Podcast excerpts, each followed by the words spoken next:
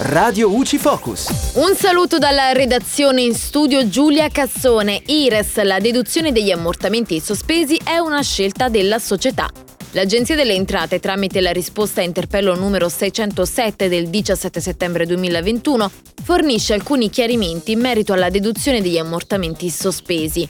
L'intervento delle entrate è arrivato in risposta ad un soggetto IRES che chiedeva chiarimenti sull'applicazione dell'articolo 60 del decreto legge 14 agosto 2020 numero 104, convertito in legge 13 ottobre 2020 numero 126. In particolare, l'istante ha intenzione nella redazione del bilancio al 31 dicembre 2020 di avvalersi della facoltà prevista dall'articolo 60,7 bis, sospendendo il 100% degli ammortamenti relativi ai beni materiali iscritti a tale data e quindi prolungando di un anno l'originario piano di ammortamento dei cespiti. L'Agenzia delle Entrate ha innanzitutto chiarito che la deduzione degli ammortamenti sospesi ex articolo 60 del decreto legge numero 104 è una scelta del contribuente Pertanto, nel caso di specie in base alle disposizioni di legge, l'Agenzia ritiene che l'istante, anche se sospende gli ammortamenti in bilancio, può valutare se operare la deduzione dei relativi ammortamenti.